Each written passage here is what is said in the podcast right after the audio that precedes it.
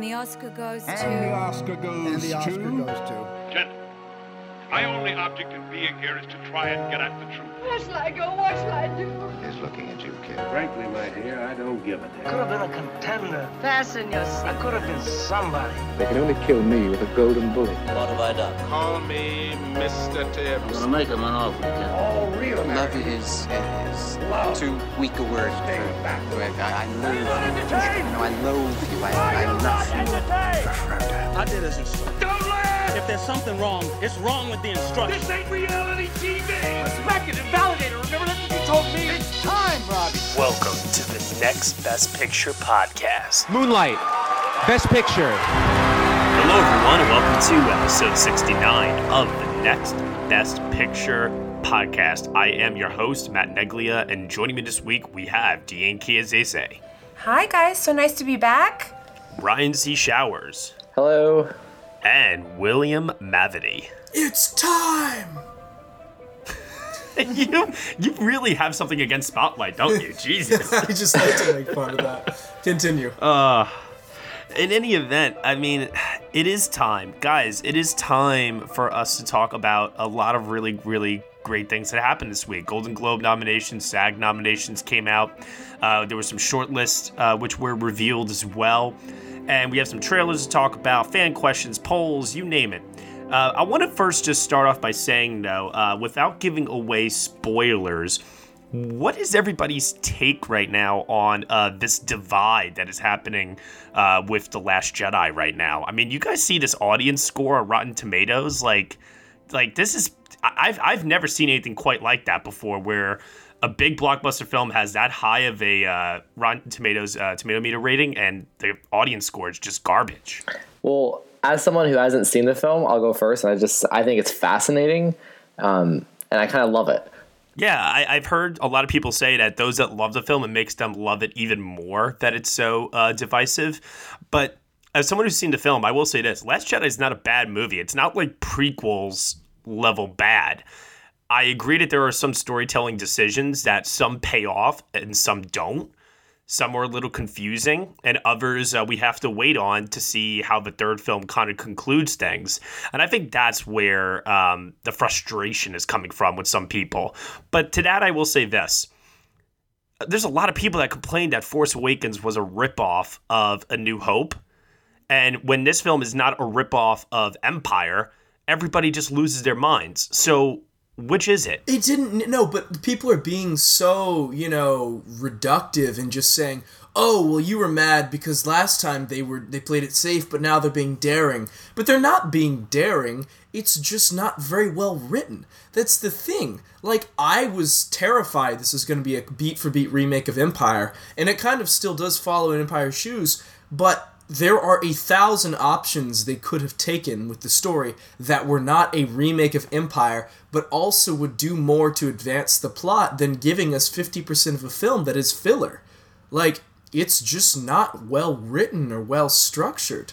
It is very unusual that the film does take place over a couple of hours in in the span of like the story. You know what I mean? Right. Um, it is that is a little and, like there are a lot of things that Rian Johnson did with this, and I, I give him props because literally biggest movie franchise ever, and he decided to do something way different, and only time will be able to tell if it ultimately worked or not. Um, It reminded me of this season of Game of Thrones. oh, there you go. That like I think that's the best comparison. And episode after episode, people are like, wait to see how it pays off in the finale.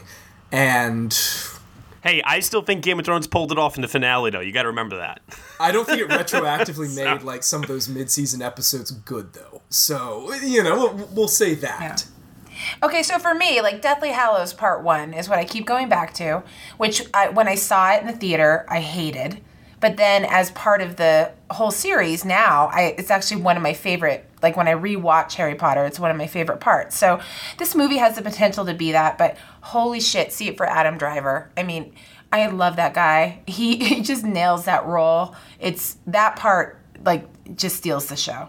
Hey, did you guys hear that like Kylo Ren is like totally shredded? Like I He- hear he has an he eight is pack. swole. He has abs. How did that happen? Uh, he, he saw that Rey was dialing him and he decided to take off his shirt. Oh my god, I know. I was like, hello. FaceTime girl. No, I heard a couple people gasp. Adam Driver. I heard like around me when that happened. I was like, "Holy shit!" All right, all right, all right. We've already revealed too much. We've already talked about too much. sorry, Ryan. Adam But Driver revealed too much. See it for Adam Driver, Ryan. See it for Adam Driver. See it for Adam Driver. He he does give uh, Oh, is, in my God, opinion, I, loved still it. think the best performance in any of the Star Wars movies. Yeah. Period.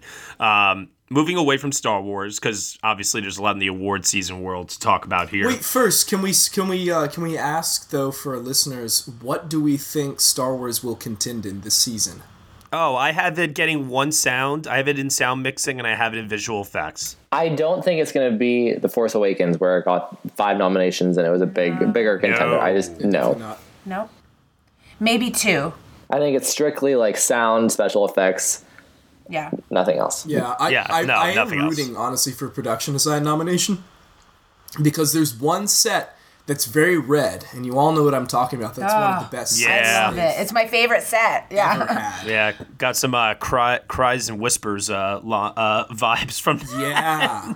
So Yeah, I'm pushing cool. for a production design nomination. Hmm. Yeah. But here's here's the other thing though I will say about uh, Last Jedi and the Oscars too. And uh, this is gonna sound so bad when I say this. I really do think John Williams is phoning it in. Oh yeah, I agree. Oh yeah. It was. It. Yeah. You're right. I did not think that score was memorable. I did not No. hear any distinguishable themes at all. That Nope. nothing. That even even the prequels had better music than what I've been hearing from Force Awakens and Last Jedi. The prequels had pretty good music. You had like Duel of the Fates and stuff, and those. Oh, that was so good. Yeah. Even the Anakin Padme theme is really good. yeah, the doo You know? Yeah, So to be clear, then you guys don't think it will contend for score. absolutely. I don't. not. Particularly when you have the No. post that he did, which will be. I've seen the post. I wanted to say I've seen the post. and I do have John Williams getting in for the post. Good. there you go. So, uh, I, oh, I you know you know who uh, didn't see the post? SAG.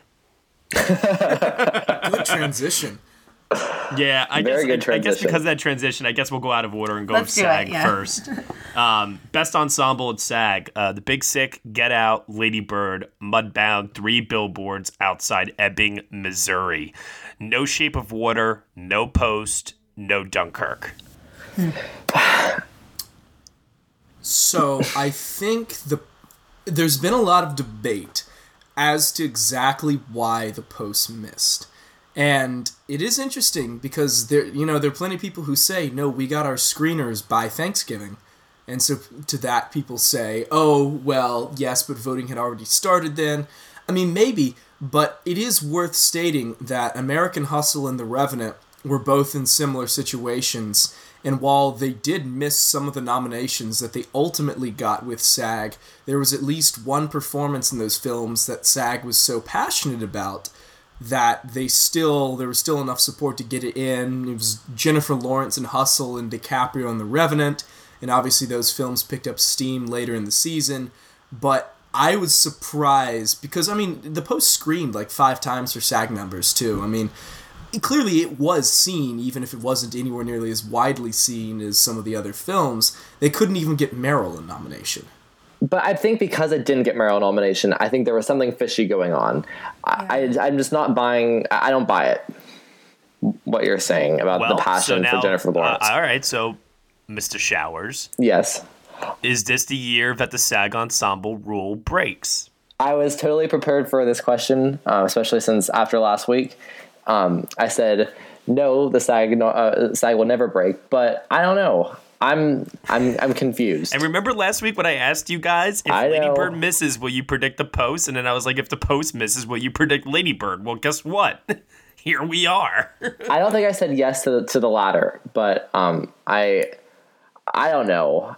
I think I, I'm- I'm more convinced that it could, and I, I've been looking at SAG a lot over the past couple of days, and especially like since it merged with AFTRA, and like from 2012 on, and how um, the acting nominees haven't been as like lined up with the Oscar nominees.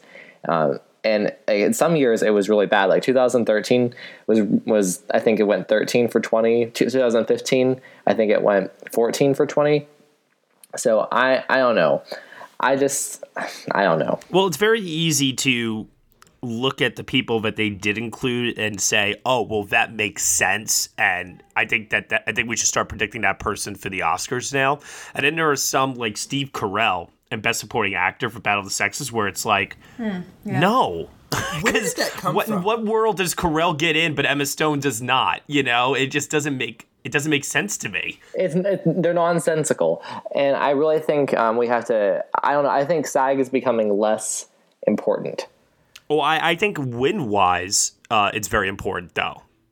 Maybe not nominations in terms of trying to predict uh, who the Oscar nominees will be, if that makes sense. Maybe. I mean, But whoever wins at SAG, you got to take that win very seriously. but I see a world where you know. I mean, I'm not. You know, Uh, last week on I went on record and I said, you know, SAG is so important. Blah blah blah. I'm not going to, you know, counter what I said last week entirely, but I do see a world where the Post does really well. Maybe Meryl wins the BAFTA, and then she wins the Oscar without winning SAG. I mean, I don't. I mean, it's it's not as secure as if she would have gotten a SAG nomination, but I can see it.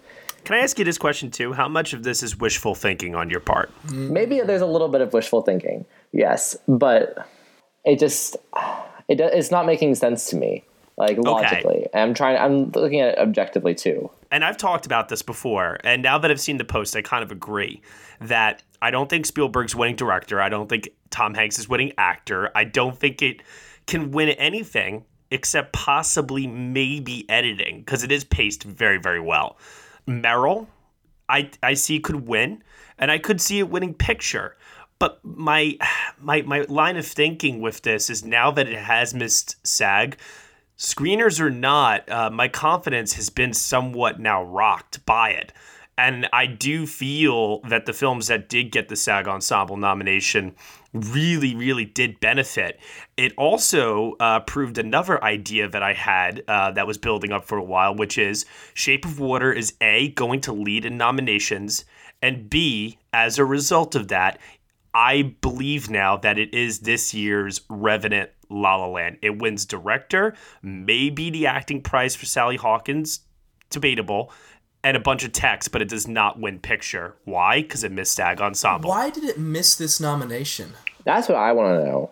It got Jenkins and Hawkins. Just en- not enough people saw it. Is that? I mean, I guess that's all. Screeners have been out for ages. It's been on the festival circuit for ages. It's in theaters. That's not why. But it was a real ensemble. I mean, just didn't have the like support. Which is it's not like La La Land where it was two actors. Like this was, Yeah. you know, a list. Uh, you know, you could count the Oscar nominations among the actors. Come on. I don't know. It's tough because an argument could be made for why the Big Sick ensemble is great. Get Out's ensemble is great. Mudbound's ensemble is also great. I just think there was a lot of competition and something was bound to miss. You know what I mean? So let's talk about also too the effect that that's that this also has also on three billboards outside Ebbing, Missouri. Because a common theme with SAG and Golden Globes is that three billboards overperformed at both. It Yeah. over it overperformed the Critics' Choice as well. And for as much as people were writing it off, once the public uh, started to see the film and uh, the reactions were a little bit more divisive, uh, it's clear that the film is, you know, still landing where it needs to land, even more so. So, a part of me is wondering: Does this translate to Frances McDormand winning SAG potentially?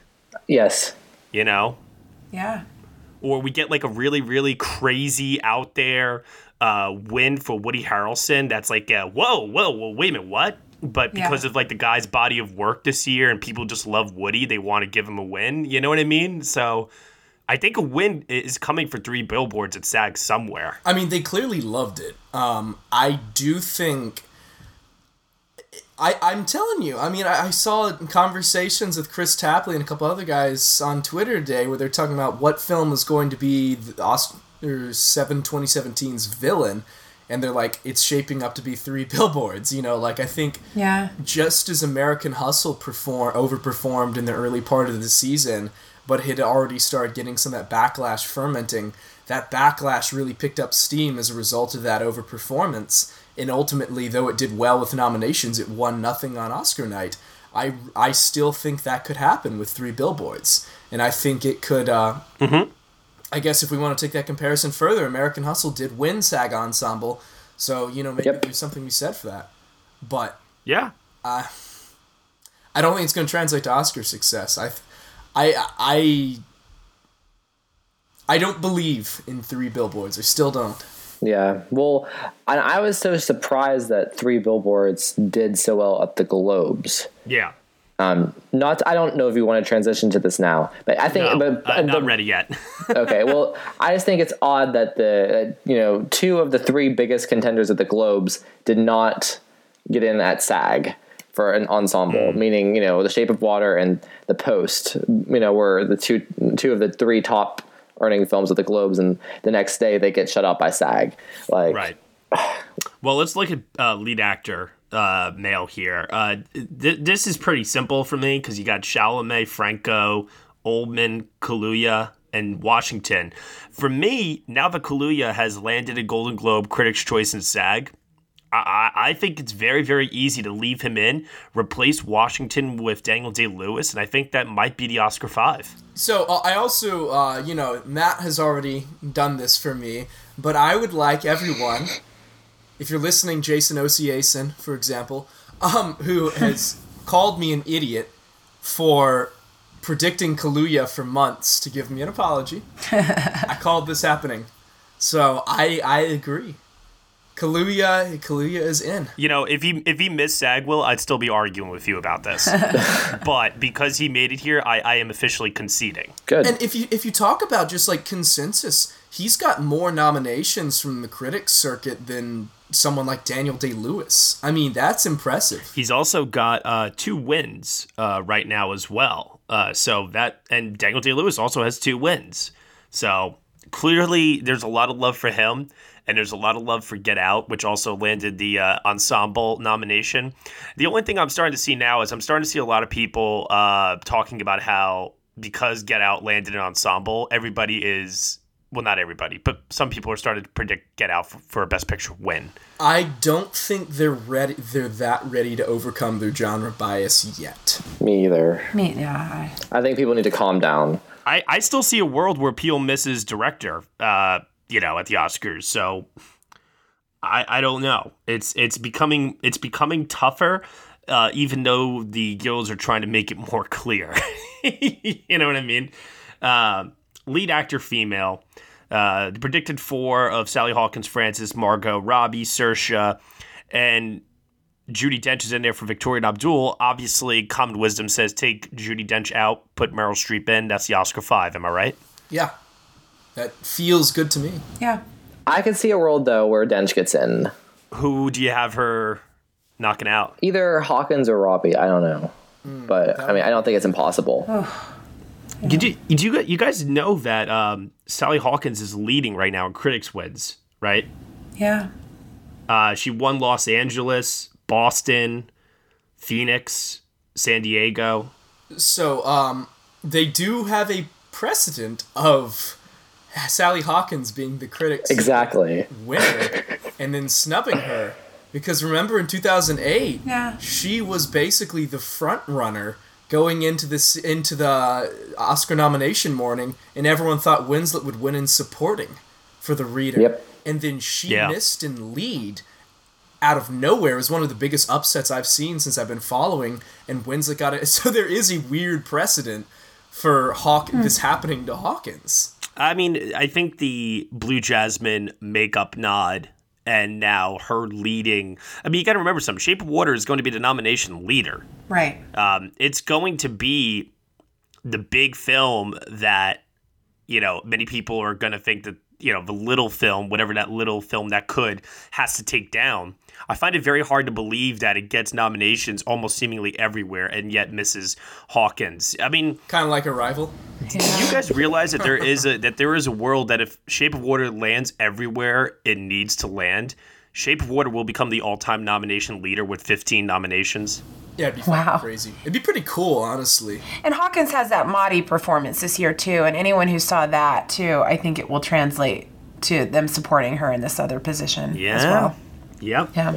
Kind of like Amy Adams last year with Nocturnal Nocturnal Oh, Animals. that's a good point, Ryan. You just made me sad. Let's let, let's be clear. Nocturnal Animals was not everybody's cup of tea. I know, but Arrival was. Literally. All right. Uh, support, supporting actor male. This category. I mean, I I, I calculated um, our contest uh, predictions for this, and this is like the one category where everybody failed. Um, Steve Carell, Battle of the Sexes, Willem Dafoe, The Florida Project, Woody Harrelson, Three Billboards, Richard Jenkins, The Shape of Water, Sam Rockwell, Three Billboards.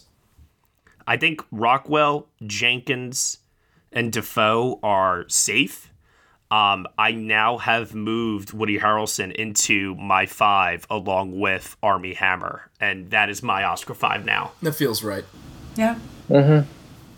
I mean, yeah, I, I think honestly, this, yeah, Dafoe, this was clearly just a way of saying you had a great year. Also, it's been a while since we nominated you, and you keep putting out great work. Like, I, I I'm surprised, but it makes sense. And there's cl- apparently the actors branch loves three billboards, so. Is there a is there a way that Michael Shannon um, could show up like he has for Revolutionary Road and um, the sh- and Nocturnal Animals for Shape of Water? I'll tell you the only difference I see with uh, those two comparisons here with Shannon is that, like Nocturnal Animals last year, he at least got Critics' Choice. He he hasn't shown up in Globes, Critics' Choice, or uh, SAG for Shape of Water. Now, BAFTA is still left. If he shows up in BAFTA, I'll say okay, there is a world now, but I, he needs to show up at least somewhere for me to still consider it. Otherwise, it's Jenkins. Yeah, but he didn't show up anywhere for uh, Revolutionary Road, did he? I mean, he just came out of nowhere. I think so. Yeah. Yeah, no, but that was that was a very weak uh, field that year, like super weak. You know, so best supporting actor female: Mary J. Blige for Mudbound, Hong Chau for Downsizing, Holly Hunter to Big Sick, Allison Janney, I Tonya, Laurie Metcalf, Lady Bird. I think this is the five for five that matches with Oscar. I'm still not sold on Chau. She feels like a Daniel Bruhl type nom for me, where she got everything she needed to, but she was in a film people just didn't really care about at all. Which, by the way, in the case of Rush, I'm still pissed about because that's a really underrated film. But nobody really likes downsizing. They either actively dislike it or they're kind of like, eh, it's there. Right. So I, I think yeah. that is ripe for a surprise. And I'm not like I know Mary J. Blige has hit everywhere she needs to hit, and she's like you know so you know on the path to you know. But I'm I I, I don't have a good feeling about her. I think she'll miss out on a nomination more. I agree. I think you're going to see like a Leo. I don't have any Let me- let- let evidence say for this. it. Mary J. Blige is the Mudbound campaign. I cannot go more than a mile in Los Angeles without seeing a poster that has her face put across it. She Huh. is the Really? campaign for Mudbound. That is what they're putting all their weight behind. So I think this is a case. The campaign is just so undeniable that I don't see that happening. They are putting everything in their power to make that nomination happen. That is so funny. She wasn't even nearly my favorite part of that movie. but- Uh, me neither, which is very unusual, but hey, Yeah. sometimes a good campaign can work wonders. Right. Uh, Ryan, I'm really curious who who would you replace maybe with Blige at uh, Oscar? I, you know what? I have no idea. This it's best supporting actress is kind of crazy. You know, you have Octavia Spencer. You have, you know, um, Haddish could still happen. Leo. Yeah, uh, well, Leo, I think is done. Um, I've conceded that that's over. Okay. what about the actress from the Florida Project? Yeah, Bria. Yeah, Bria. I think I, think I her. don't know how hard they're going to go for that. Uh, to be honest with you, Florida Project. I don't know. What about Lesley Manville? Or Oh, or sure. her. Yeah, Leslie could happen. Yeah, that could happen. she she was supposed to get in uh, a couple years ago for um, Another what was it called? Another year. Yeah. I don't know. Maybe I should like just you know give in to Mary J. Blige. Like, I mean, I and I know that she's everywhere and that like her campaign is insurmountable. It's just something just doesn't feel right there. Yeah, I give in to Blige more than Hong Chau. I just don't see Hong Chau getting an Oscar nomination, but I haven't seen the film, so. But all because on top of people not liking that film, that performance still has a lot of controversy. I mean, a lot of. I mean, like I saw her compared to, I think they said an Asian Bagger Vance is how they compared Ooh. that performance to, which is not a great Wow. yeah. comparison. So I think among other factors, that could keep her out. I am not expecting that to get in. I fully expect a surprise there. So are we going to uh, just keep nominating Octavia Spencer for playing Octavia Spencer? Why the hell not? It, it could happen. Nobody gets mad about it. Nah, It's not divisive. I suppose not. And it is also the film that, like I said, gonna be the nomination leader. Might as well put another uh, tally in That there. That would be wild if like Shannon and Spencer both surprise and it gets like 15 Yeah. nominations. Oh my Yeah. Oh my god. So, uh, moving over to the Globes now. Uh, before we just go through like a category by category here, um, I want to just talk about the big, big news. There were two big stories, uh, three, three big stories coming out of the Golden Globes. One, the Big Sick was totally shut out. Still pissed. Oh. Two, all the money in the world. They the, the HFPA wants you to know that they saw it. Yeah. And three, We're so cool. Look at us. Jordan Peele and Greta Gerwig both do not make the best director I lineup. know. So Those that's the big stuff. Yeah. let's get everybody's thoughts here. With first, first things first, the Big Sick completely missing. Um, I was shocked, completely shocked. I wasn't. You were not shocked, Ryan? I was not. I actually didn't have it in my picture lineup until the very last day. Whenever Matt, whenever I sent my predictions to Matt, because I was th- I was thinking, no, I'm not going to be the only person that doesn't have in their predictions, and that gets in. But I just, you know, I don't know. So I wasn't com- entirely shocked, They nominated Ansel Elgort over Kumail Nanjiani. I, I which is crazy. But Yeah, it's yeah, crazy. I'm sorry. It's I don't crazy. get it. I don't get it. Also, Baby Driver is not really a comedy. I mean, that's that's a different bit of well, nitpicking. I think it's the musical, like the music, that you know, how it plays in the film. Why they put it in an this category. actor's movie. I just th- I thought that nomination was weird. Well, I'll tell you this much. I'm about to see The Greatest Showman in like a few days, and I swear to God, if this movie absolutely sucks, it's going to make me even more upset. Okay. So, Best Director, uh, Ridley Scott showed up for All the Money in the World. Yeah. Guys, wait a minute. Hold on, hold on. I got to just put this out there really quick. If Ridley Scott also shows up in DGA, are we going to predict him? I don't know. anyone who shows up in the DGA, you, you're inclined to predict. Yeah, I mean, if this film, we'll know in a few days this film is a hit, or if the HFPA was just jerking themselves off because they saw it. like, I know. I it's uh, I think we just need to wait like three days, and either this is one of those random, you know, HFPA nominations, or this is the real deal, and it gets a 98 in Rotten Tomatoes. Like, we'll know very, very soon. yeah. I just keep thinking Michelle Williams must just kill this. That's like my one thing where I'm like, this is all about Michelle Williams. She must be so good that all of this is about her. But I don't know. I don't think so. I think she's she was just. I think uh, in terms of how they were nominated, I think Plummer was pro- probably got the most votes, and then of you know of his of the movie, and then Just because of the hype? yes, and then Ridley Scott because of how he orchestrated everything, and Michelle Williams, Yeah. she was the filler and best actress because you know there wasn't really a person to a clear person like for that, that story, nomination. Ryan. I like the other story. Sorry. What are you nominating all the money in the world for an Oscar morning? Nothing. Uh, no. Mark McDonagh shows up at Critics' Choice and Director and also Golden Globes and Director. Um, I took him out. I'm wondering if I need to put him back in at this point. I kind of think you do. I put him back in mind. If he gets in over Peele and Gerwig, I'm gonna be so pissed. That's that's Well- what ma- it, it does make me crazy. and that's I what's going to him happen. Too, but like I think it's going to be Baker, and McDonagh, Spielberg, Del Toro, and Nolan. It's going to be white bro, you know, a white bro group. I actually still have Greta over Peele. Um, and I'm starting to wonder if Steven Spielberg misses. yeah, I still have Gerwig in. I'm belie- I'm keeping it. Well, The internet is gonna shit a brick if that happens. By the way, and Matt, you want to talk about backlash um, for three billboards? If Martin McDonagh is viewed as the person that kept this as an all-white male directing lineup in this year, I guarantee you, if the backlash wasn't there, it will be there after that. I just gotta ask this question though: Why is it like solely his fault? Is it just because like he's the most fringe of the contenders? Like why? Yes. Why couldn't we? But why couldn't we put that at the feet of? Christopher Nolan, because it's a really No, no, no, no, no, no. Listen, Nolan and Del Toro are the only two people I am very confident are actually safe, and people will say, uh, well, Nolan has missed before. Yeah, I know, but this is his time.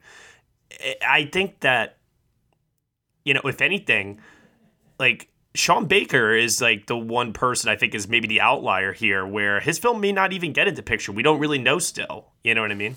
I think the argument would be that Baker did a more socially conscious film, um, but also that the directorial achievement there was more impressive in that he was working with an under million dollar budget, and I guess it's more dynamic and auteur driven than McDonagh's work. So once again, it just comes back to I, I, I don't know what it comes back to. I, I, I get it. I get that M- McDonagh's direction is nothing to write home about, but I could also make the same argument for Greta Gerwig in Lady Bird.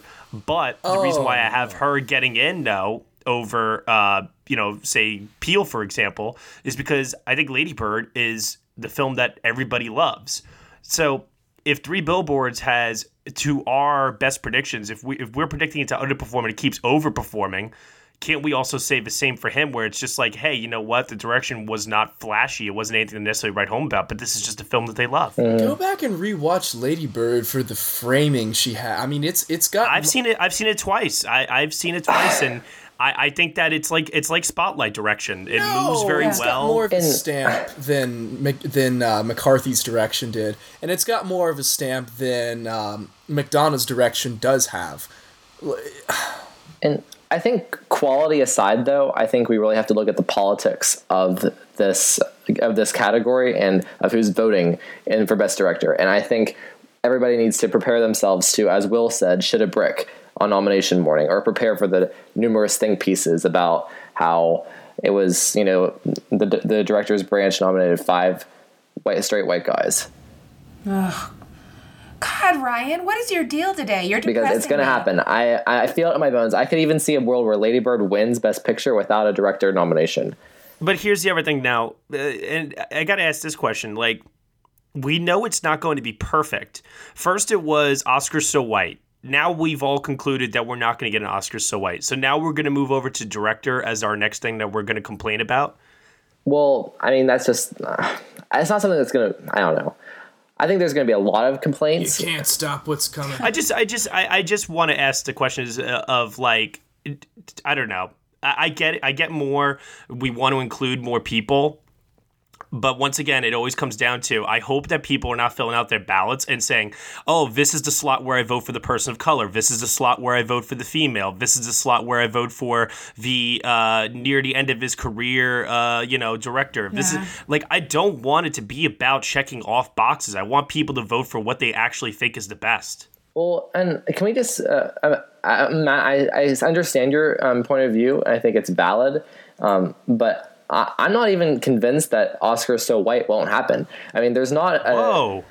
no one's locked. I mean, you know, Kaluuya, Spencer, um, Blige, and I don't think any of them are surefire locked in. Going to happen in the top two. I don't think it's.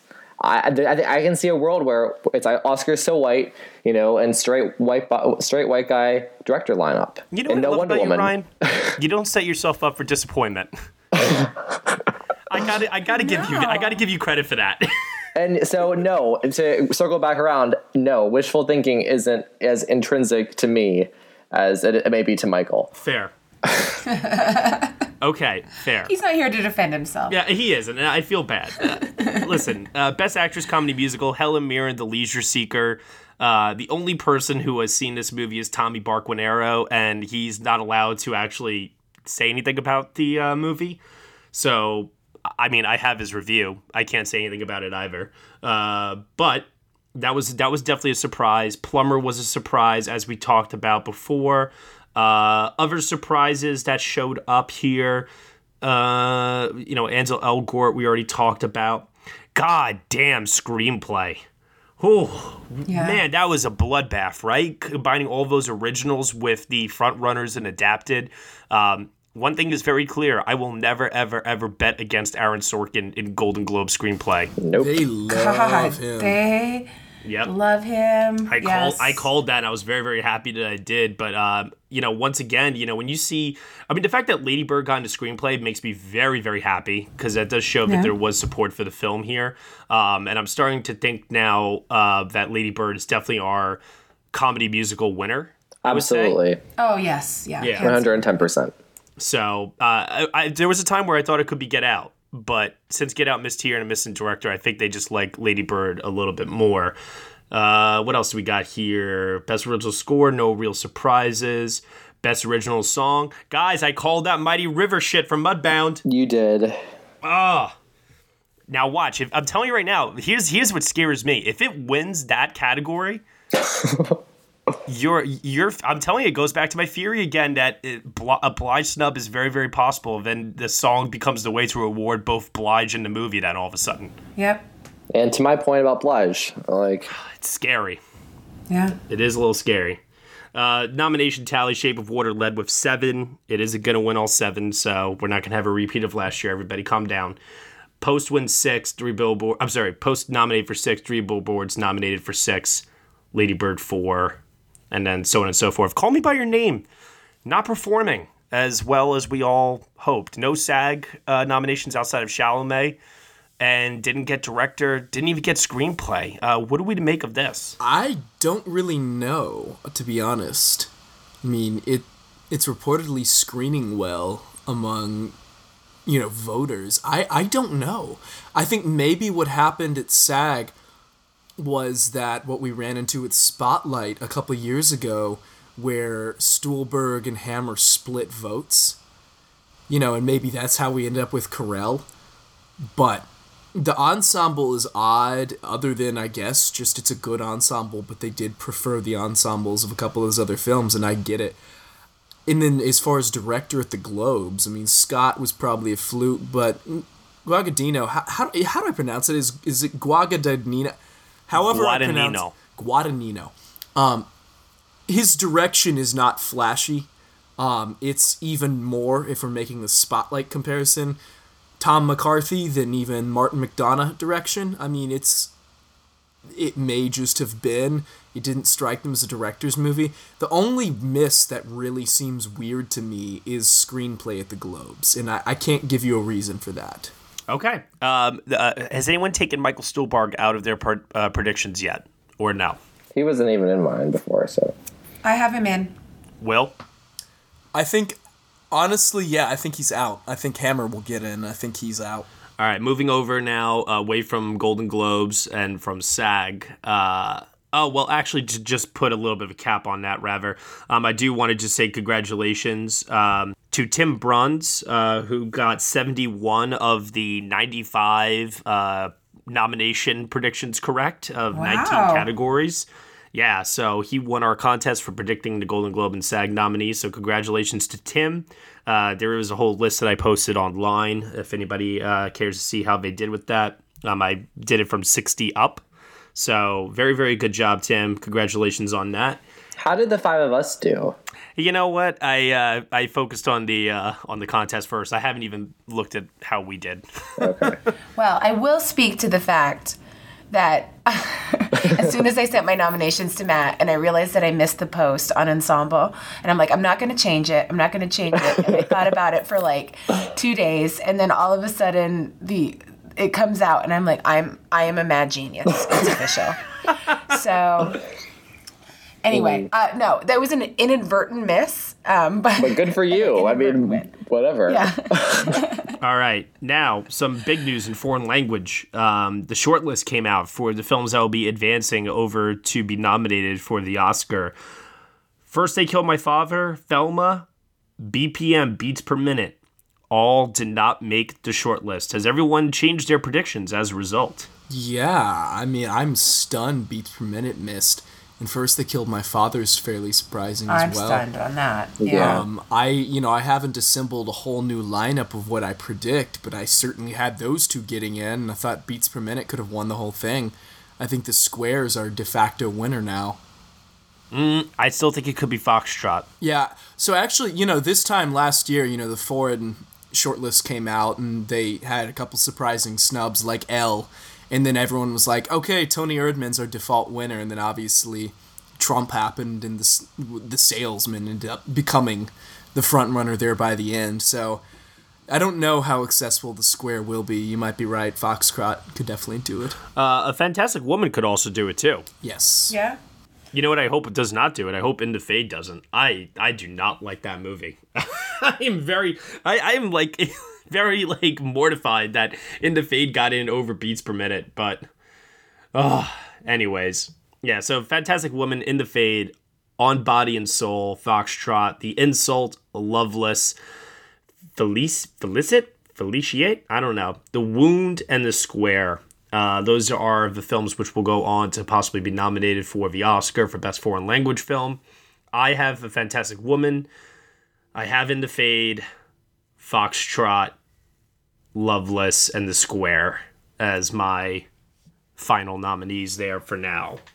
But hey, listen, who knows? You know, I'm just I'm mostly going off of precursors there, so that's tough to say.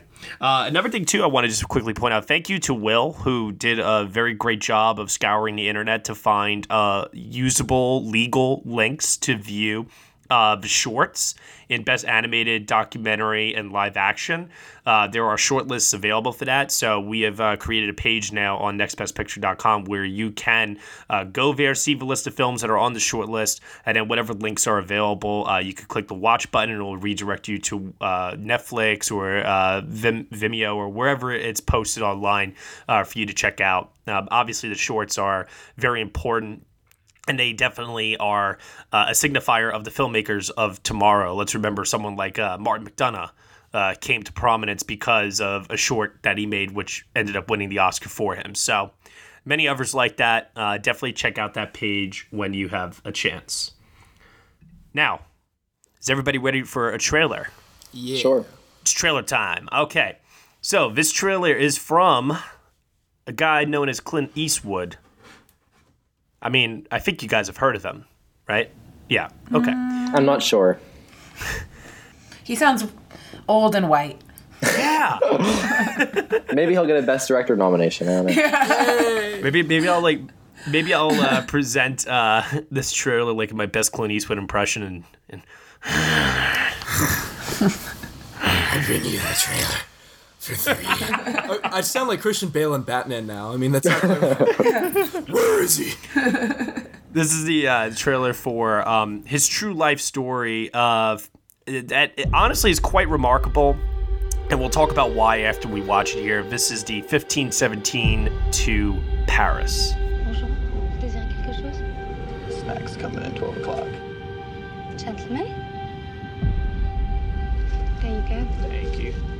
Look at the baby soda, Spencer. Alex, shut the heck up.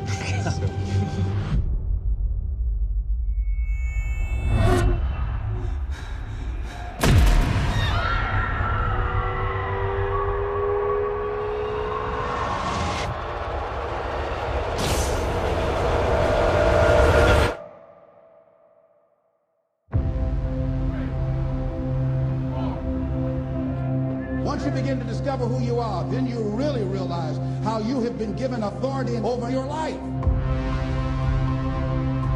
But you can only do that through the struggle of life. And most people avoid the struggle. Most people go through life avoiding pain. When you're working on a dream, at some point in time, a transition takes place. You learn how to leap higher.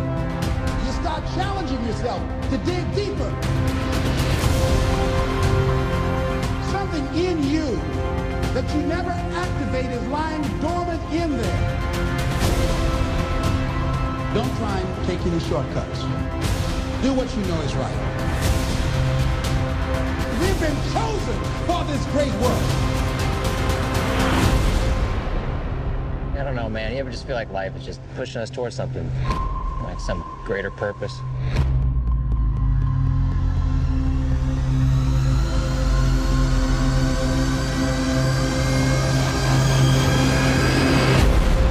Okay, so the big gimmick with this movie, or maybe not gimmick, maybe call it something else, but I think it's gimmick, is that he cast the real life heroes, the real life people that stopped this uh, disaster that was going to happen on this train from occurring, and he's got them in the lead roles of the movie itself. Now, that kind of a decision and the way that this film is marketed to me screams we are targeting middle America, the American sniper crowd. We are going to try and get as much money as humanly possible and repeat that same level of success. Does that make am I, am I, tell me if you guys think I'm wrong. No, you're right. No, I mean it's clearly what they're going for. Complete gimmick. Yeah. Yeah, we, and you can see the trailer is certainly trying its best to hide the fact that those guys are not real actors. I mean, while simultaneously playing it up. I mean, it freaks me out that Clint Eastwood's the kind of director that only usually shoots one take as is. Yeah. oh god. And he's gonna shoot one take with non-professional actors. ah. This could end really badly. Let's be clear. Yep. And I hope that their performances are um, crash and burn. I, I, I really hope it's good so that I don't get called unpatriotic for uh, hating on it if it's bad. That's what I'm worried about. Yeah. You know, You hate this country, son? I don't want to get called out for being unpatriotic. You hate America? It's like, damn if you do, damn if you don't. Like, damn for having an opinion, damn if you, you know, you're not American. Like, Right. And also, let's be clear, the actors aren't the only non-professional things about this. The screenplay, you know, and I, I guess this is a cool Hollywood success story. The, the screenwriter was a PA like a year ago. This is her first script. I'm not kidding. She was a PA on uh, on what's that Oh, Ben Affleck God. movie, Live by Night. She'd never written a script before, as best I can tell. Wow. well, cheers to Clint. Cheers to that PA. I mean, that's that that is a great success story, and I'm sure that person is elated. You know. Yeah, I mean that's pretty cool. Let's all be very kind now when the film comes out, and make sure not to uh, shatter this person's dreams of becoming a screenwriter. I mean, I wish I had done that, so that's pretty damn Oh, cool. God. But I just hope it's good. um, I don't know. It could be. It could be good. It could be a tense thriller. No. Yeah. No. I'm not into it. I'm like, I'm, I'm sorry for being the cynical person of the podcast today, but I'm just like, I'm I got not it. Like taking I'm the gonna have to bullshit today. my title to really are. Ryan. Jesus. Oh man. You know, it's funny too. I, I got a podcast review, uh, which I'll read out loud later, and it actually says Matt is a little rough around the edges. Wow. it's like, Jesus, I guess Ryan's like the new. Uh, Ryan's the new asshole of the group now. Ryan's like, fuck it all. I'm really in that kind of mood today. You're in Okay. a Clint Eastwood kind of mood. Calm down, pusscake. Get off my lawn. All right. Call me by your name and I'll call you by mine. I was waiting for that. Yes. Thank you. Oh my god. Oh, f- for anyone who doesn't understand that, uh, listen to me and Will um, our review of "Call Me by Your Name" and you'll understand what that's all about. all right, poll this week or last week rather was which was your favorite or is your favorite Star Wars film? Listed all the Star Wars movies, including Rogue One, and yes, The Last Jedi was also on there as well. Uh, and these were, um, you know, Star Wars: Empire Strikes Back, Return of the Jedi, Phantom Menace, Attack of the Clones, Revenge of the Sith, Force Awakens, Rogue One, Last Jedi. No, no animated Clone Wars stuff. Leading with 47.19% of the vote in, a, in a blowout. Yes. Anybody want to guess everyone's favorite Star Wars film? Empire. It's Empire. It is Empire. Yeah. and I mean that was like that was like a gimme. What I was more what I was more interested in was going to be what was uh, number two. So with nineteen point one percent, anybody want to take any guesses there? A New Hope. I hope the original, New Hope. Yeah. Or Force Awakens. but it'll probably be Force Awakens. because the newness. Yes. Right? Yeah. The newness. Yeah. It is the Force Awakens. Oh, it's a Force Awakens. Huh. See, people are not surprising. Mine is New Hope. My personal would be New Hope. As it should be. I mean, it was the, the granddaddy. Yeah. Yeah. And then with thirteen point forty eight percent of the vote, The Clone uh, Wars. Star Wars: A New Hope. Yeah. uh, so the only film to receive absolutely zero votes was The Phantom Menace. Someone chose Attack of the Clones? Yep, there was one person Oh, who God, I like Phantom Menace Phantom Menace is than at least has something. They have Darth Maul yeah, and a cool fight. like podcast racing. Yeah, Yeah. or podcast. Sorry. Uh, a lot of votes for Return of the Jedi, actually. 10% of the vote uh, went to uh, Return of the Jedi. And Rogue One only received one vote as well. And The Last Jedi only received two, but I mean, we could probably chalk that up to not many people had seen it at the time that the poll had gone up. And also, we got to remind people it is very divisive. So there is that. Now, for this week's poll, we are asking everybody uh, because there were so many movies to choose from on how to do a poll.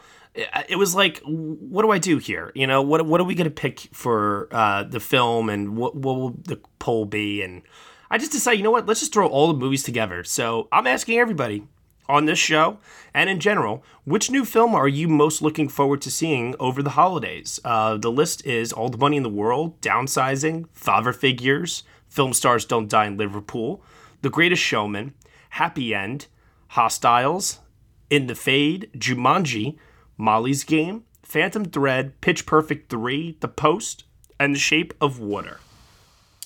Just to see if it's the real deal, the post. I'm all about the Phantom Thread. I'm the post. Everyone knows. Um, I am Phantom Thread, and I am seeing it tomorrow. Why aren't you married? I, don't know, I just I. We've start we've taken to drunkenly making fun of that film a little bit around my apartment. Have you guys really? From the trailer, yeah. Uh, some of my apartment has seen the film, yes, and they're ha- they're having fun giving it a little. How many people are in this apartment? Uh, well, I have some people who kind of circulate as couch dwellers, and they count. Oh, got it. Okay. I mean, it's. I live in Los exciting. Angeles. People are always moving around. I, so, so I run a slum. That's what you guys don't know. All right. So head over to Next Best Picture, vote on that poll. Thank you very much to those that do. Uh, let's answer some fan questions, everybody. So this one comes from DH14G4. What do you guys think of the choices of the critics groups uh, will have any bearing on the Oscar nominations? We seem to be getting different winners for Best Actor and Best Director as far as individual critics groups are concerned. The race the race still seems extremely wide so far. So, any uh, critics' choices, because normally that's what we see. We see the critics go to bat for something, um, and they really, really try to keep it in the conversation and push it forward. Uh, what can we see based upon those critics' wins so far translate into an Oscar nomination? Um, for me, it's uh, Baby Driver and editing. Yeah, that thing has shown up everywhere for editing. Mm-hmm. And that was and that was a fringe thing, you know. You, I mean, it's very very easy to say, okay, let's get Dunkirk in there, let's get you know Shape of Water in there. Um, it's another thing though to take this film that has a guy named Kevin Spacey also associated with it, and still try to push it into the conversation based on its technical merits. So. And Sony wasn't even campaigning the film, basically, probably because of the Kevin Spacey scandal. Like, I I haven't seen. I don't think its website even. I, I haven't seen a single FYC ad for it anywhere, so it's completely just critic support.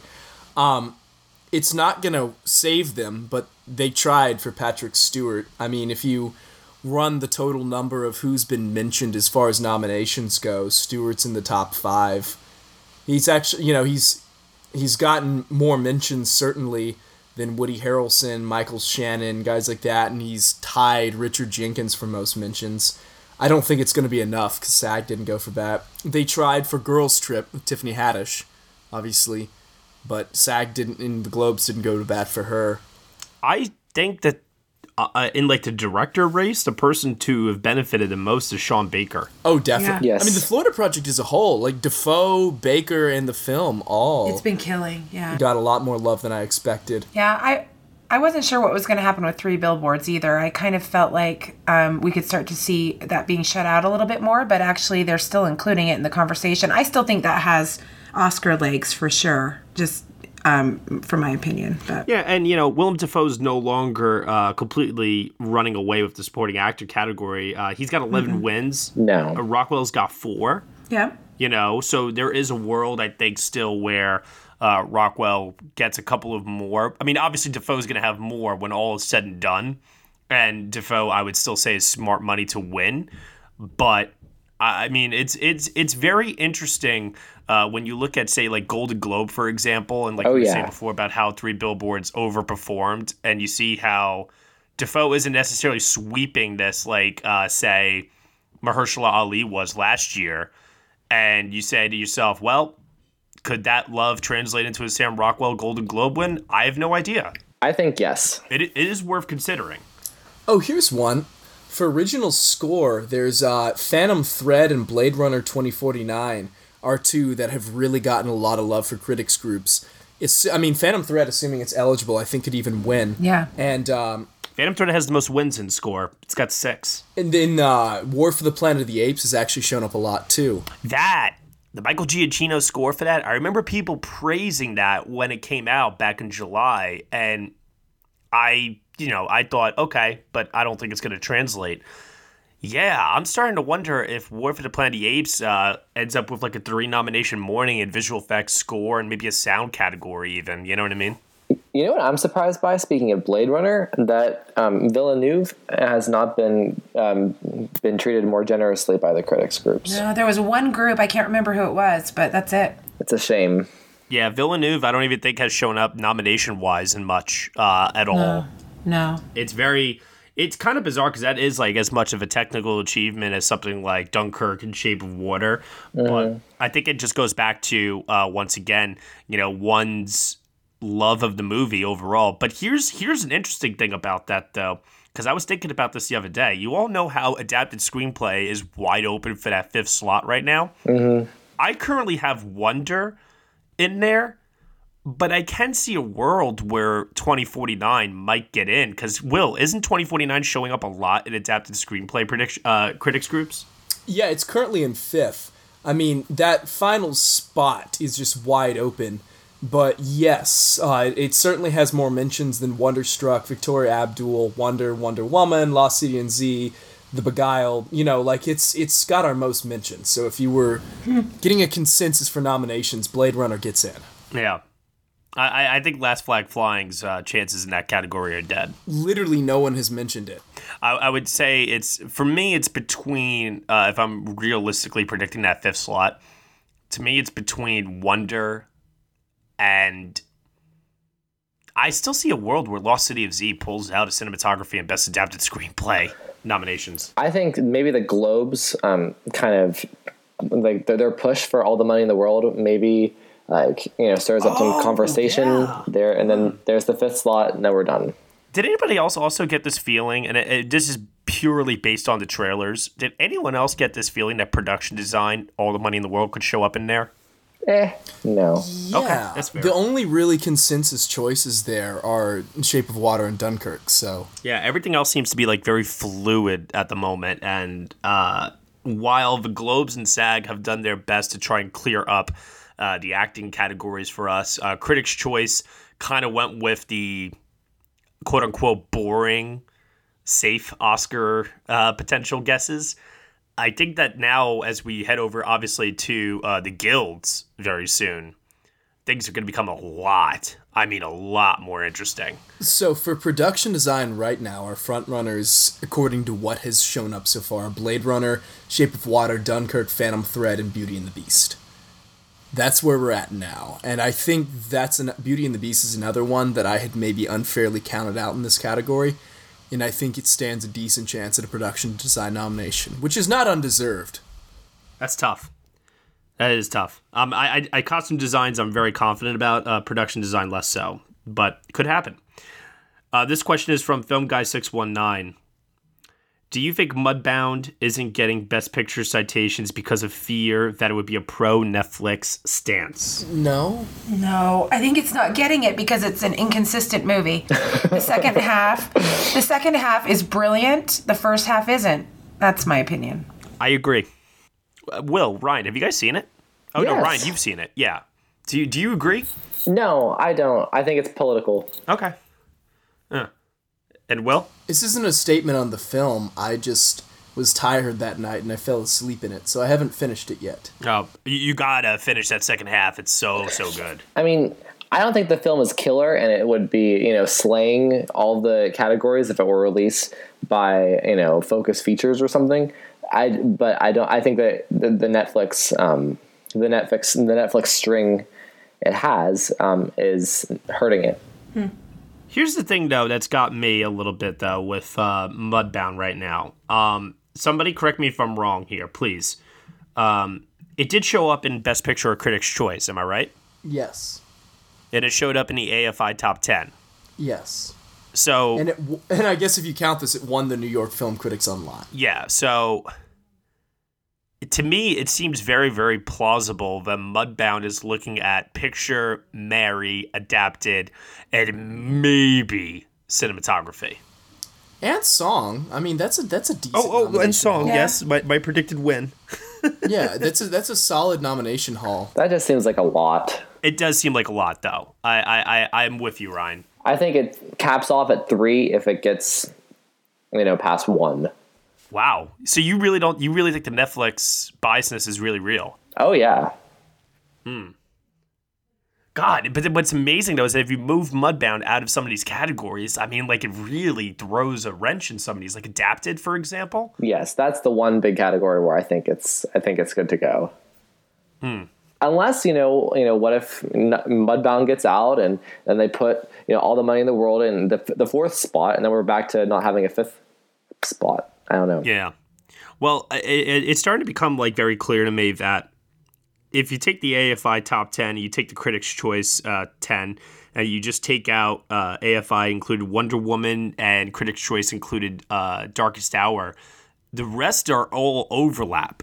And Yep. for me, if I'm predicting nine Best Picture nominees, that's very, very easy for me there.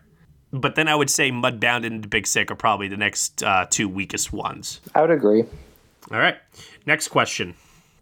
This one comes from Ryan McQuaid, Ryan McQuaid 77. Uh, what would you say is the front runner for best original song at the moment? He, uh, for the record, he's got uh, three questions here. So that's the first one. So I, I still think it's Mighty River from Mudbound. What about you, Will? I really want to believe that Sufjan's going to win for Call Me by Your Name. Really? Oh God, that would be so awesome. he didn't show up at uh, Golden Globes, though. I would love it, but I don't think that's going to happen. I, I still think Remember Me actually could probably Coco, pull it off. Yeah, I think yeah. That, that could definitely be our default winner. Yeah, I'm Yeah. with I'm with Deann. Telling you guys, if Mighty River wins Golden Globes, Oh, yeah, that's Uh, true. you got to give me that win. All right, we'll see. Uh, Will, you kind of alluded to this a little bit before. Was it a mistake to to run Mark Hamill in Best Actor and not in Supporting? I don't think it matters. I don't think it does either. I either. don't think he would have gotten in for either. I just think it's weird category placement. yeah, it- It's his just- performance was inconsistent. I thought it ended well, but there was some weird parts. Yo, he drank that milk though like a champ. Let me tell you. Yeah. God, oh my God, I like Brigsby Bear better. I love Brigsby Bear. I, I vote for Mark Hamill and Brigsby Bear. okay. Speaking of uh, Brigsby Bear, uh, Deann, you first, then Ryan, then Will. Uh, what is your most underrated film of the year? And will that film make your top ten of this year? So, so I guess the, Mm, I mean, you could answer this one of two ways. Tell us what your underrated is, and tell us if it will make your top ten, or look at your top ten, ask yourself what is the most underrated. Uh, so yeah, take it away. Yeah, my yeah, Brigsby Bear's there, right on like on the fringes, and then Patti Cakes is another one for me that I loved. Um, and yeah, those those would probably be the two that are sort of sitting right in like my eleven and twelve spot where I'm trying to decide if they're going to make it in. Um, The Lost City of Z. I mean, I think the film community likes it, but it hasn't shown up really anywhere for awards, and I think it's probably one of the five best films I've seen this year. five, huh? Wow. I love The Lost City of Z. I feel like I should have seen it in the theater. I feel like I missed out. I saw it at home, and I didn't have as good of an experience. I think. I'm also a big fan of Ingrid Goes West. Matt, you like that one too, didn't you? I, li- I like Lost City of Z and I like Ingrid Goes West. Uh, they're not my uh, top twenties, but I like them. Uh, Ryan, did you did you say? No, I didn't. Um, so I don't really have um, any of my top ten that are underrated. I guess I'd, I think Beauty and the Beast is, I guess, underrated, um, but I don't think it will be in my top ten by then. After everything's said and done, I guess Mother. If you think like in terms Yes, of yeah. Jennifer Lawrence not being nominated, um, Darren Aron- er, Darren Aronofsky being pretty shut out of everything. Um, I guess Mother. I don't know. You know, sometimes when you have contenders that you feel like could get in based on a level of quality, um, I think sometimes in order to like just thin the field out, people look for any excuse they can to get a contender out of the conversation sometimes. And that was like one of the best examples of that, you know, where, oh, we could consider it in sound. Oh, we could consider Jennifer Lawrence, but oh, the reactions weren't there. Very easy to write off. Let's let's move on to you know what I mean? Because Yeah. like Well, it's when the season like first began like two months ago and we had like 20 contenders for each category. Yeah. And we honestly had like no idea how it was all going to shape out. Well, I mean, that's part of how it happens from time to time. So, Yeah, I have a couple more too. I I, I would say I loved it. Um, it's still in my top ten, fair, fairly high. Um, and I also just rewatched Logan Lucky. That was like one of my favorite movies of the summer, and I still think that is is going to probably show up right around like my 12 or 13 spot for the year.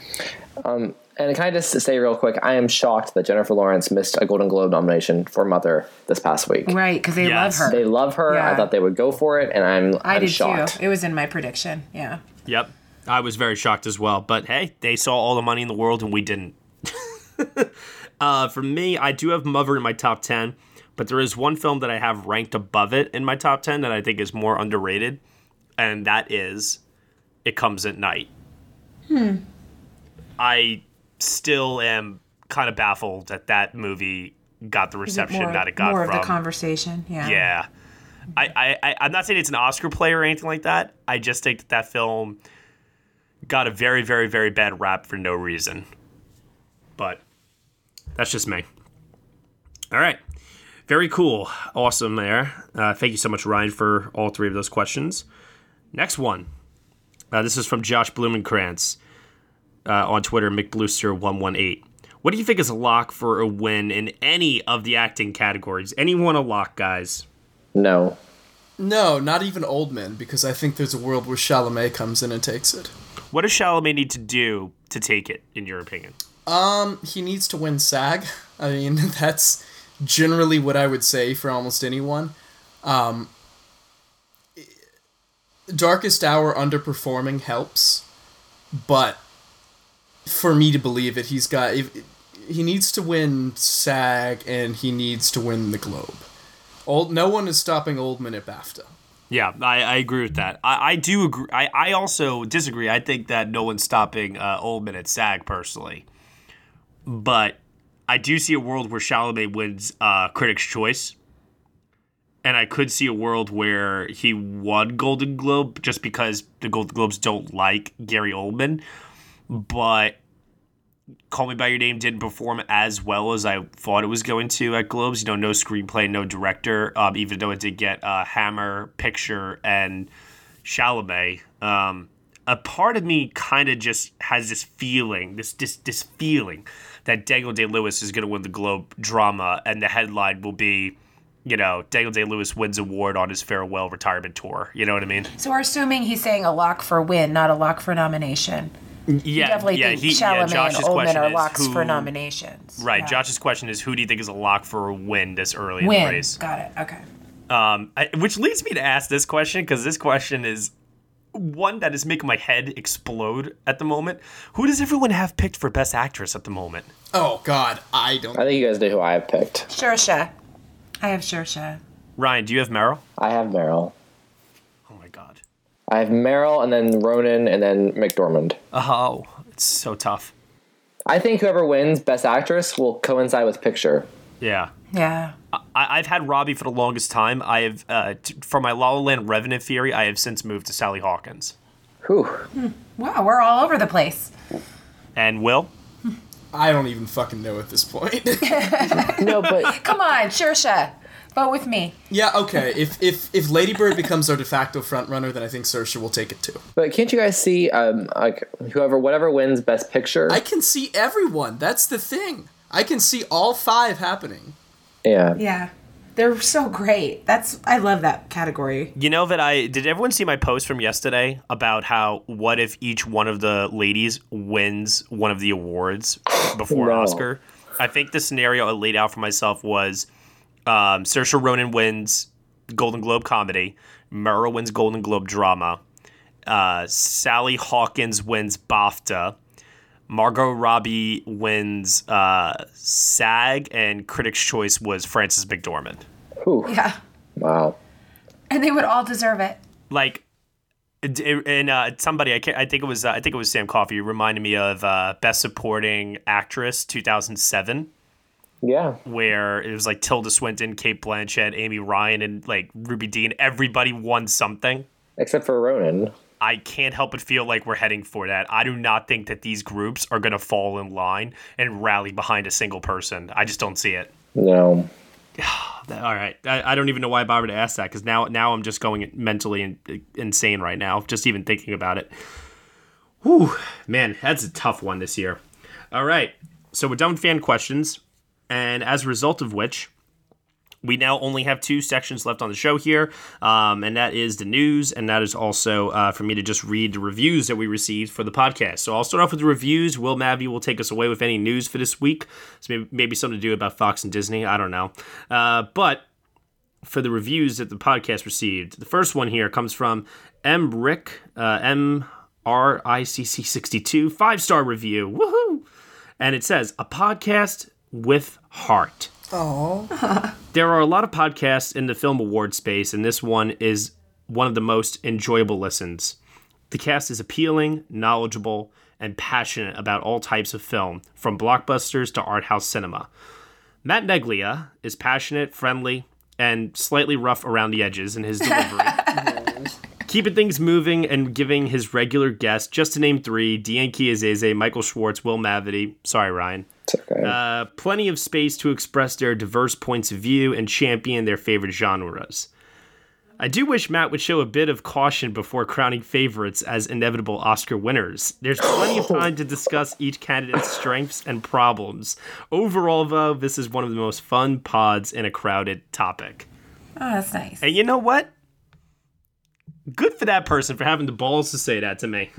Yeah. I, I really appreciate uh, that level of feedback. I really do. And I will say, too, that I have been a little bit more um, conservative, I guess you could say, in what I firmly believe is going to happen now. I mean, I know I've made some predictions, but that doesn't mean that I'm saying that anybody else is wrong or I don't see a path for something else to happen. Um, I'm kind of past that point now of saying that, especially to uh, anybody now. I mean, you, really think about it. Last year, I think we can all agree that like Viola Davis was like the only thing that I would have like remortgaged my house, you know, and put everything on that. But otherwise, any any other uh, categories last year, you know, there was a world where Denzel Washington could have pulled it off. There was a world where Isabelle Huppert could have pulled it off. You know, so I don't think I'm. I think I'm past the point now where I'm gonna say with 100% certainty that things are going to happen now. Um, I guess you could say I've matured. I don't know. Well, it's a challenging thing because people want you to say it too, you know? And it, it, I don't know. I'm tired of giving people what they want, Deann. I'm tired. Yes, I know. Screw whatever people want. What about what I want? I just want more five star reviews. And this is what Yes. we get. We got one more five star review from Uncle Jeff 73. I don't know whose uncle, you are, Uncle Jeff, but it's not mine. this one says one of the best. I came across this podcast by accident. I'm an award show podcast fanatic, and this has quickly joined the ranks among the best and is now one I can't miss. In fact, upon finding this podcast, I immediately went back and listened, listened to all other episodes I had missed. Oh, Enjoyable conversation, knowledgeable contributors, interesting debates, and at least one big Meryl Streep fan. Can't go wrong with that. so Who is that, Michael? I mean, I think there's more than one, but Uh, no, I think there definitely is. I mean, I don't know which episodes he listened to, but you know, apparently he went back and listened to all of them. Wow. Uh, thank you so much to everyone who wrote in, gave us a review there on iTunes. Uh, continue to do so. Give us your feedback. Let us know what you think of the show. We most certainly very much do appreciate it. And now, Mr. Mavity, take us away with what news happened this week in the film world, my friend. So obviously, I gotta address the elephant in the room. Disney bought Fox. That's. I, I don't really know where to go from there, honestly. I mean, there are both interesting and less than positive ways to interpret that. Uh, and the cool way, I guess, all the comic book junkies are freaking out because that means that X Men and Fantastic Four joined the Avengers. Sure, that's cool. On another hand, that is Disney becoming even more of a monopoly in the film industry. There's all kinds of theories about, with all this clout, what kind of pressure they could put on distributors. Um, some estimates show as many as 10,000 people losing their jobs as a result of this. And also, it's just not, I don't think, a good thing for your creativity for this many projects to be coming out from under a single company, particularly since Disney, you know, though while providing entertaining films, has not really been known in the last five years or so for releasing many original creative properties, and everything under the Fox umbrella, particularly Searchlight, has been. So that scares me. Yeah, me too. That's that's definitely my concern. Like, would we have gotten Logan or Three Billboards or some of those, you know, under this new realm? Who knows? But I, I have read that I can't remember which Disney executive it was, but one of them did say that they are open to the possibility of a rated R uh, Marvel film. Oh, that still. was Feige. That was Kevin Feige Okay. who said that. Yeah, but so great. We get a rated R Marvel film. That's fine. Glad to hear it. Are we going to continue to get interesting, unique projects like The Shape of Water and Three Billboards and Birdman and Twelve Years a Slave? I still think so. I, I, I do. I don't think they're going away. I, I, just think that there's going to be a change in direction, and I'm, I'm trying to be optimistic about this. I really am because believe me, um, there is a part of me that's really scared about this too. Um, eh, for those that don't know, I, I was once a very very big wrestling fan, and the way that wrestling used to work in the country was that there were territories of wrestling, and then uh, the story goes Vince McMahon uh, bought out all of the territories until literally now uh, WWE as it's, as it's called was the only wrestling game literally in town other than independent small promotions which do not have the national exposure do not have the television deals et cetera et cetera. And that organization rules pretty much the whole uh, game of wrestling at this point. So fans start to then uh, turn on it as I did, and I don't watch wrestling anymore because there's only one product, and you can't get that variety that you're craving when that product sucks. So, if Disney's gonna rule everything and they're gonna put out a product out there, and I'm not listen, I'm not saying Disney has like sucked uh, because obviously they've got a really fantastic track record here. But if we're seeing like the same um, style of storytelling uh, or storytelling that just doesn't take risks, as has been a common complaint of mine with um, like the event, like the Marvel uh, films under Disney, let's say, and to a certain extent, I guess maybe Star Wars. I mean, I, you know, we'll never we'll never get a rated R Star Wars film. Uh, you know, Rogue One, I guess, is like going to be the closest we'll ever come to something like that. But everything with Disney, it feels like you know, plays things very, very safe, even though they claim that they are innovators of story. It seems like to me. I think the first big film they've released that's not an animated film, that's like an original property in like three years, is going to be A Wrinkle in Time. I mean, everything else they've done, I guess there was Tomorrowland, but other than that, has been either has been a sequel or part of a franchise. Exactly. You know, it, it that's alarming. Also, yeah, it's that searchlight piece that's concerning. a- again, Searchlight scares the crap out of me. Fox owned DreamWorks. Did Disney just get DreamWorks? I think so. That's wild if they did. Because if you look at the animation world, you have little studios like GKIDS, but you kind of just got yourself an animated film monopoly if that's the case. Well, that's film oligarchy for you, entertainment hmm. oligarchy. So Well, as it comes, you know, we got at least two years. The pipe is already stuffed with movies. I'm sure they're not going to mess with what's in the pipe right now. It'll be a couple years before we even know if it really has an impact, I think. Oh, think. and they're getting their own streaming service because Netflix was already working on one. You know, they're pulling all their things off Netflix. That's another thing. They're going to take over the streaming market, and they have all the coffers of Disney and Fox put together, as well as a shit ton of properties. Yeah. This is oh, okay. Uh, uh, enough on that. I've expressed my concern. I I think our silence right now is like a signifier that Like you just you just hit it home, Will, with uh, talking about the streaming. Yeah. Yeah. No, it's kind of like the the Trump administration. You know, you just proceed, brace yourself, and whatever happens will happen. Let's see what happens. Yeah. Yeah. Um. So uh, other news that's not bleak and depressing. How do you go from that? uh, I'll tell you, Michael Jordan. Will Smith is making a film about that time Michael Jordan started playing baseball. yeah, I you know I, I don't really know what to say to that one. It's well, didn't we already get this movie? It's called Space, Space Jam. Jam. yeah. Oh my gosh. Well, I'm actually like I haven't heard that and I'm very fascinated because I I as you all know, I live in Utah. Utah Jazz, every, like the one thing people know is like the Stockton to Malone era. And there was this one time where we actually could have won the world championship, but Michael Jordan had the flu and still beat us. So I just, I, I kind of hope that makes it in. So I'm, I'm sorry, but why would they cast Will Smith as Michael Jordan? Why wouldn't you cast like Mahershala Ali? Oh, I don't know if he's playing Michael Jordan. He's Oh, just, okay. He's helming the film. Because while while Will Smith looks like Muhammad Ali to a certain extent, uh, I don't see not him. look like Michael Jordan. yeah, I don't see him as Michael Jordan. So that better not be a casting decision. That better be like a producer credit or something. Yeah. Also, that would be. I, I think the internet wouldn't take that well, just because like the only physical similarity they have is they're both African American. Like that is a couple think pieces waiting to happen. So I don't think he's playing him. And also, if Will Smith's uh, image, you know, could not get any more uh, right now um, exposure, uh, be sure to check him out in his new, sure to be critical favorite uh, on Netflix this week called Bright. Oh, I'm calling it right now. That film's gonna make the makeup and hairstyling shortlist, and people are gonna be like, "What the fuck?" Watch that be Netflix's first, uh, like above the not not above line, the first non-documentary nomination I don't even know about it. All right, Deann, you know um, the orcs in Lord of the Rings?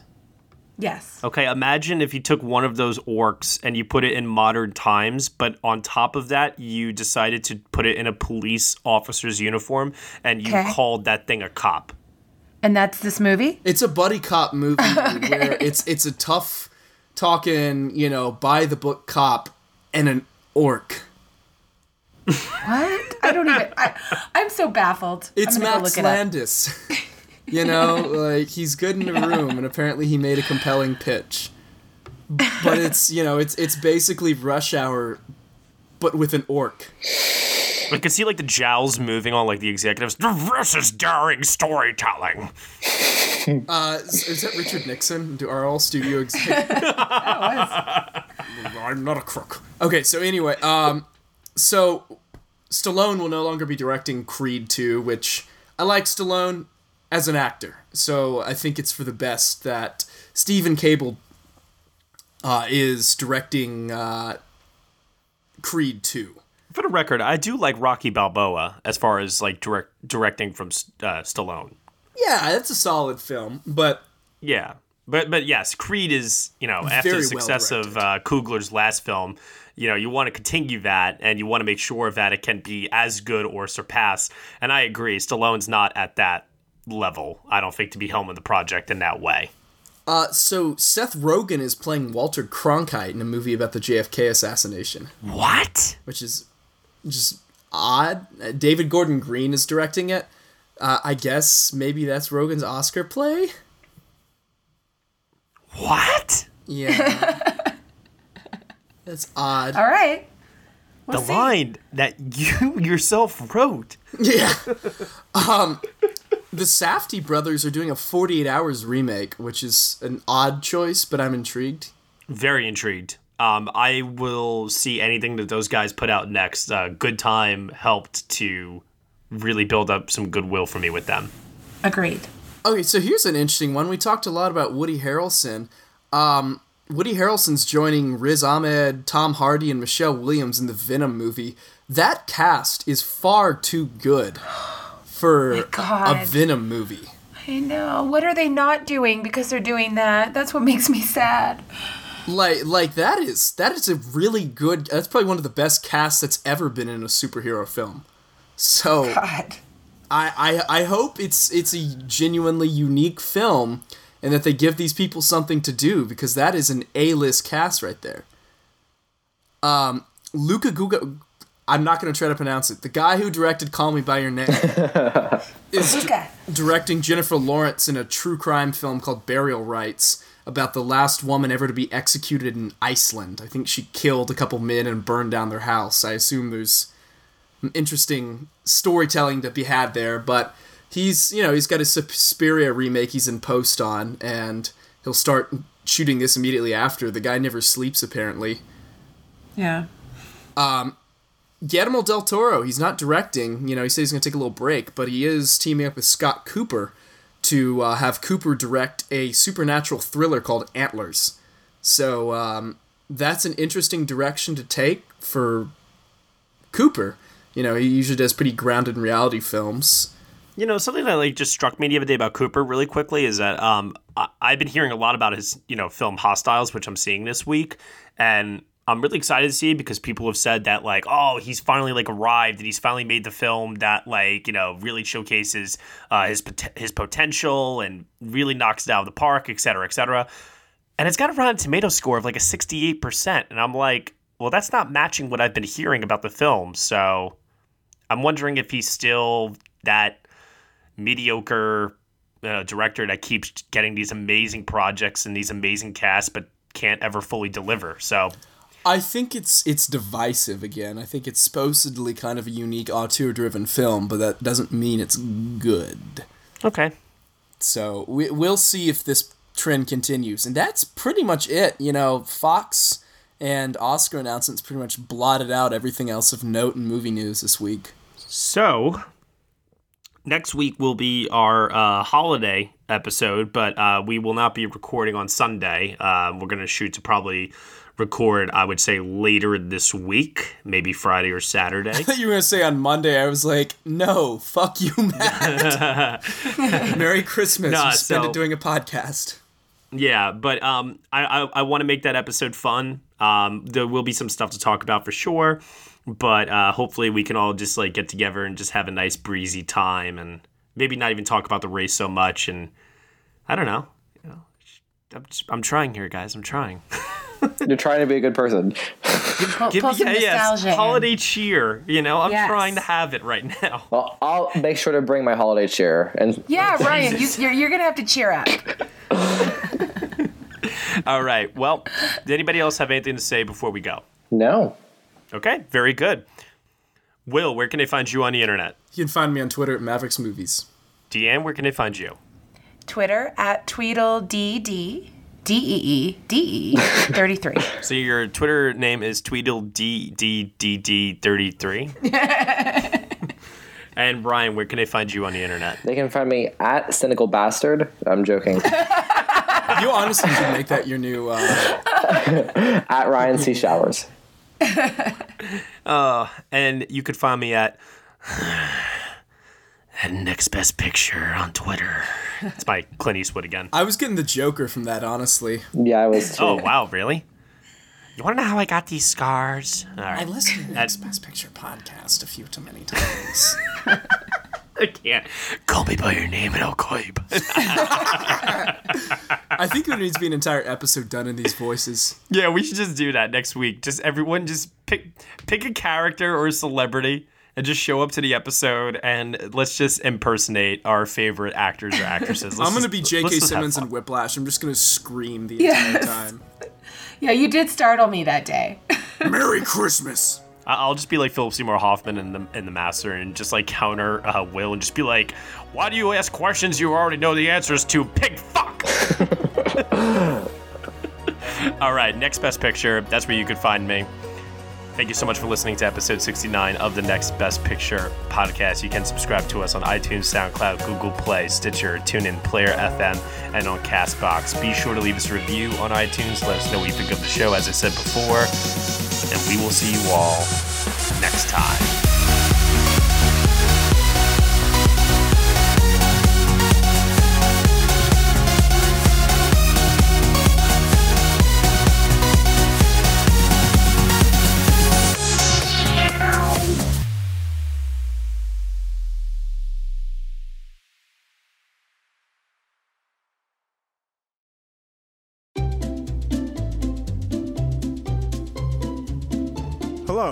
Welcome to Novel Conversations, a podcast about the world's greatest stories. I'm your host, Frank Lavallo, and for each episode of Novel Conversations, I talk to two readers about one book. And together, we summarize the story for you. We introduce you to the characters, we tell you what happens to them, and we read from the book along the way. So if you love hearing a good story, you're in the right place. Our ninth season is coming this fall. Tune in to hear from some of the all time great authors Charles Dickens, Jules Verne, F. Scott Fitzgerald, and more. Subscribe to Novel Conversations wherever you listen to podcasts.